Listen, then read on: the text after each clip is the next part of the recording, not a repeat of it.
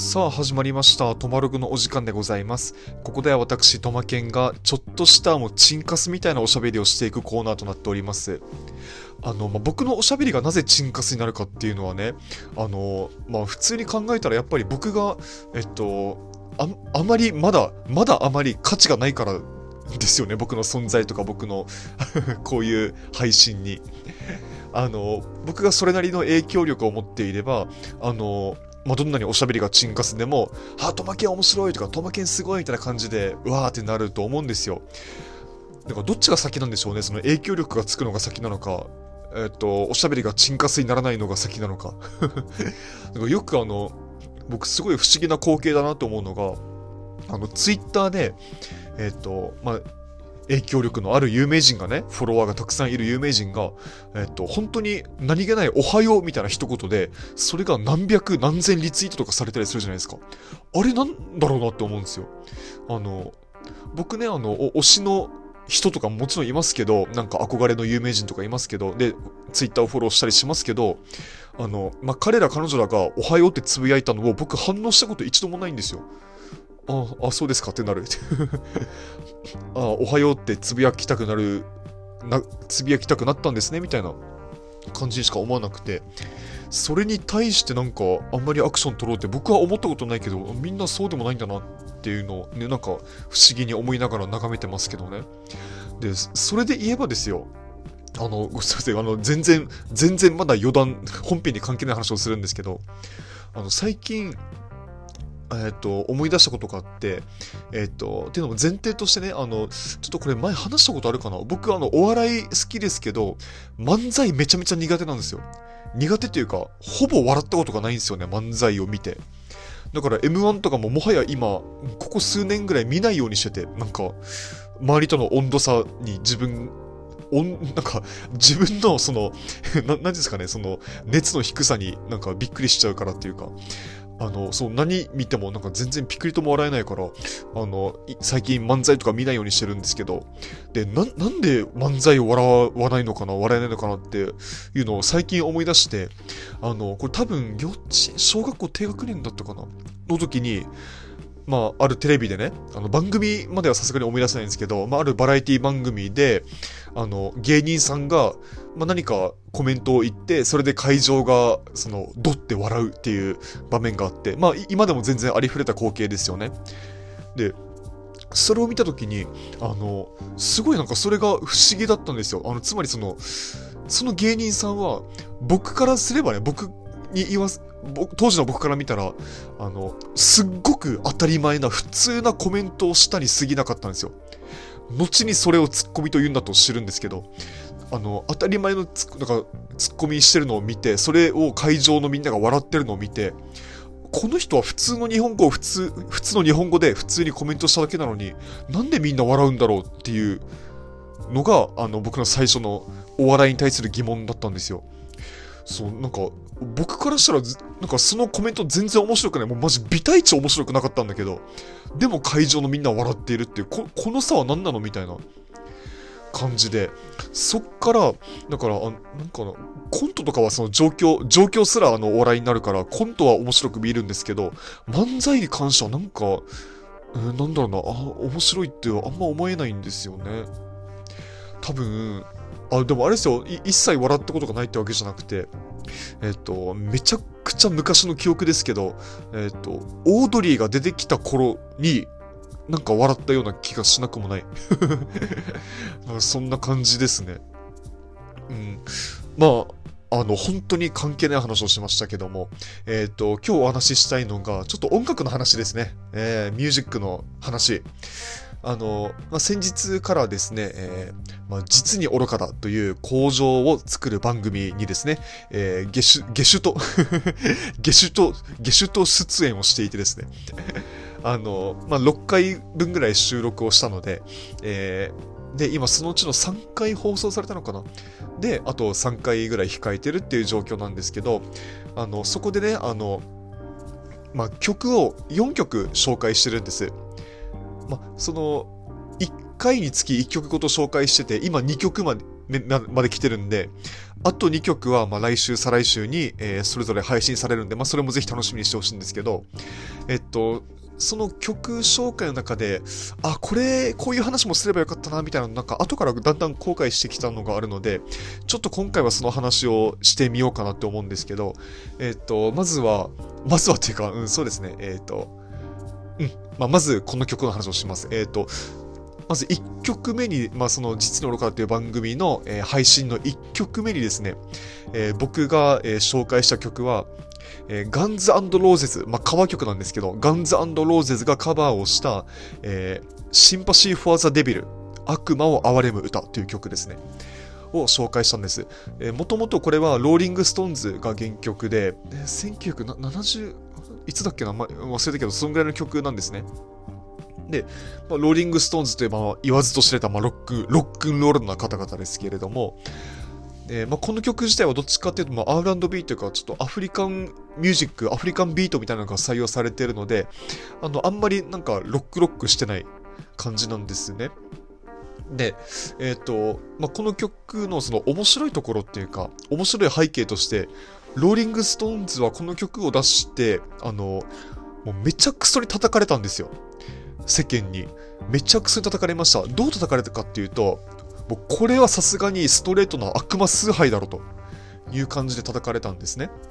えっ、ー、と、まあ、歌詞を見るとね、あの、まあ、一目瞭然で、あの、まあ、結構有名な曲なんで、悪魔も荒れむ、哀れむ歌、スペース、和訳とかで調べるとすぐ出てくるんですけど、あの、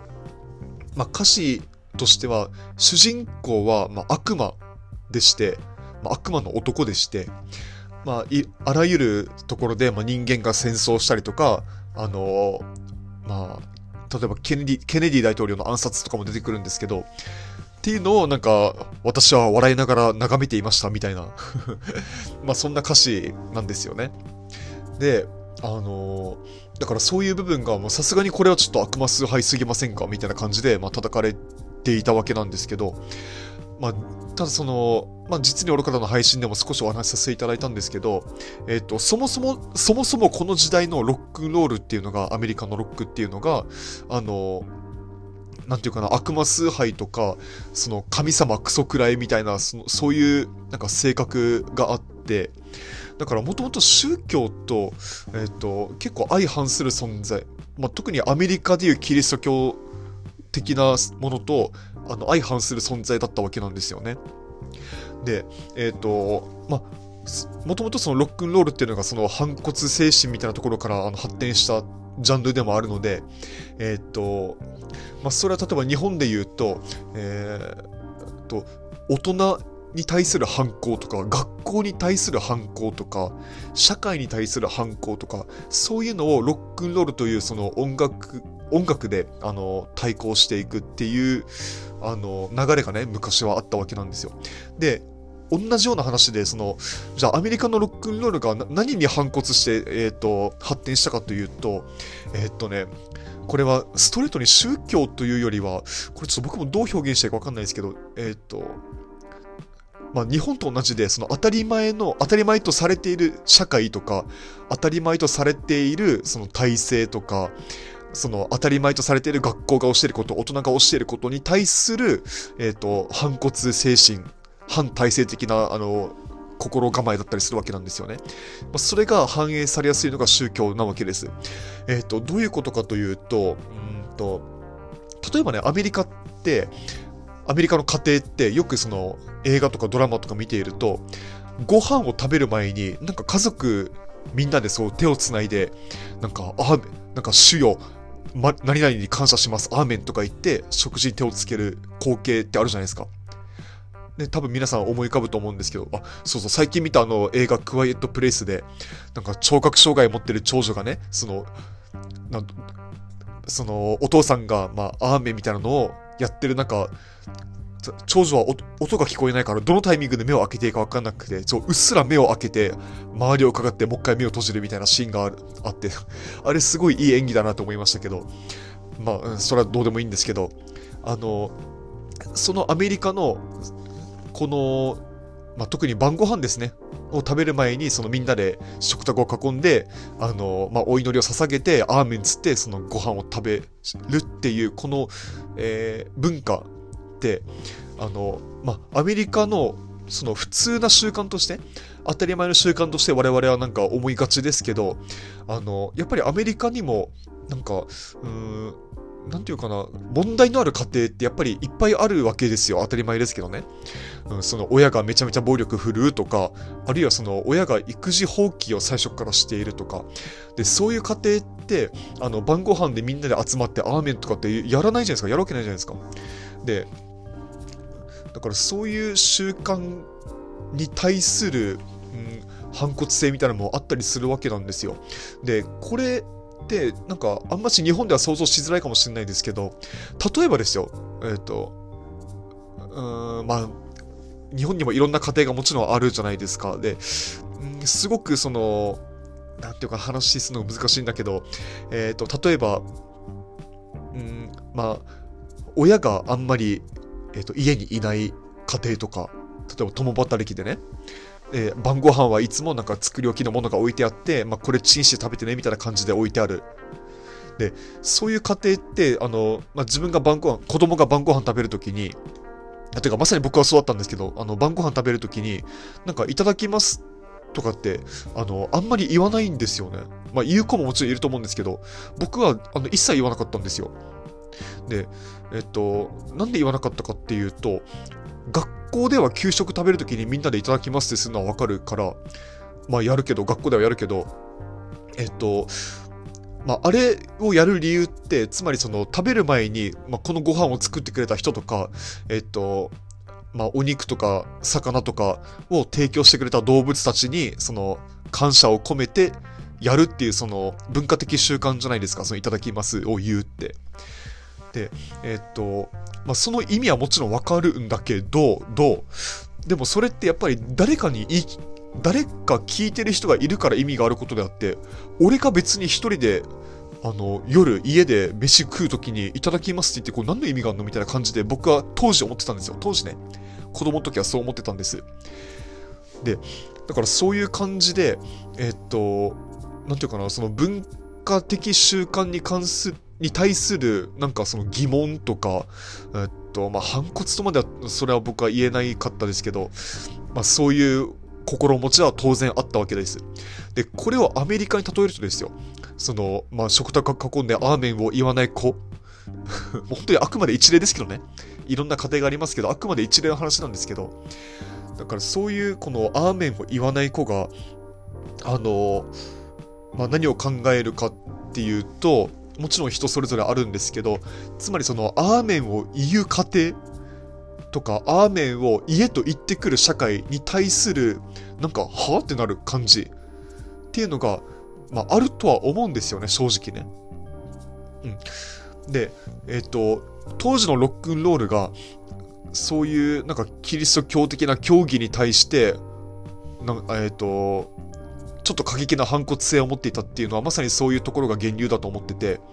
まあ、アーメンは本当にただの一例ですけど、何回も一例って言いますけど、本当にそのぐらい一例なんであんま気にしないでほしいんですけど、えっと、つまりその、まあ、神様なんか信じねえぜとか、悪魔が最高だぜって、本当は言いたいわけじゃなくて、そういうキリスキリスト教的な、その、教義を教えようとしてくる社会とか、そういう文化的習慣を強制しようとしてくる社会に対する反骨性が、えー、そこに現れていたりするわけなんですよ。うん。だからよくその、まあ、ロックンロールのパフォーマンスとして、まあ、十字架を逆さにするとか、あのまあ、血を流すとか、炎を吹かすとか、吹かすっていうのかなまあ、炎とか火をよく使うとか、まあ、あと、オジー・オズボーンがね、まあ、有名なパフォーマンスですけど、まあ、悪魔と、悪魔の象徴とされるコウモリをステージ上で食べるとかね。まあ、もちろん偽物なんですけど、本物は食べないんですけど、なんかそういう、えっ、と、